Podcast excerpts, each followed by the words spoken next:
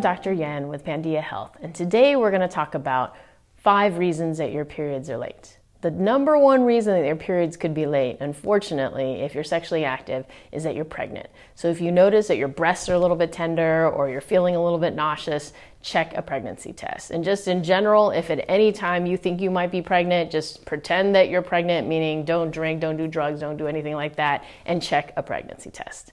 The second reason that you might uh, have a late period is that you're stressed, and that could be due to a number of different causes. And then the third reason is it might be the birth control that you're on. If you're new to birth control, such as the pill patch ring, that can sometimes whack out your period. But after you've been on it for three months or so, everything should be regular.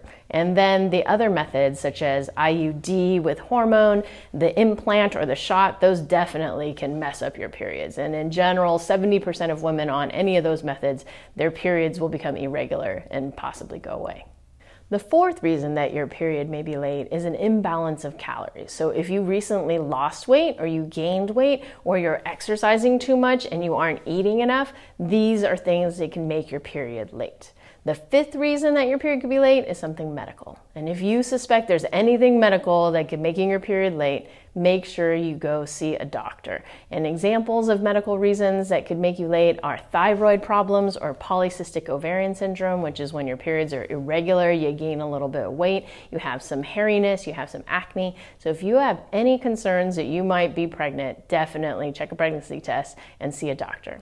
Thank you for watching Pandia Health. And if you have any questions, you can definitely send us a message on Facebook or you can leave some comments here on YouTube. Tell your friends.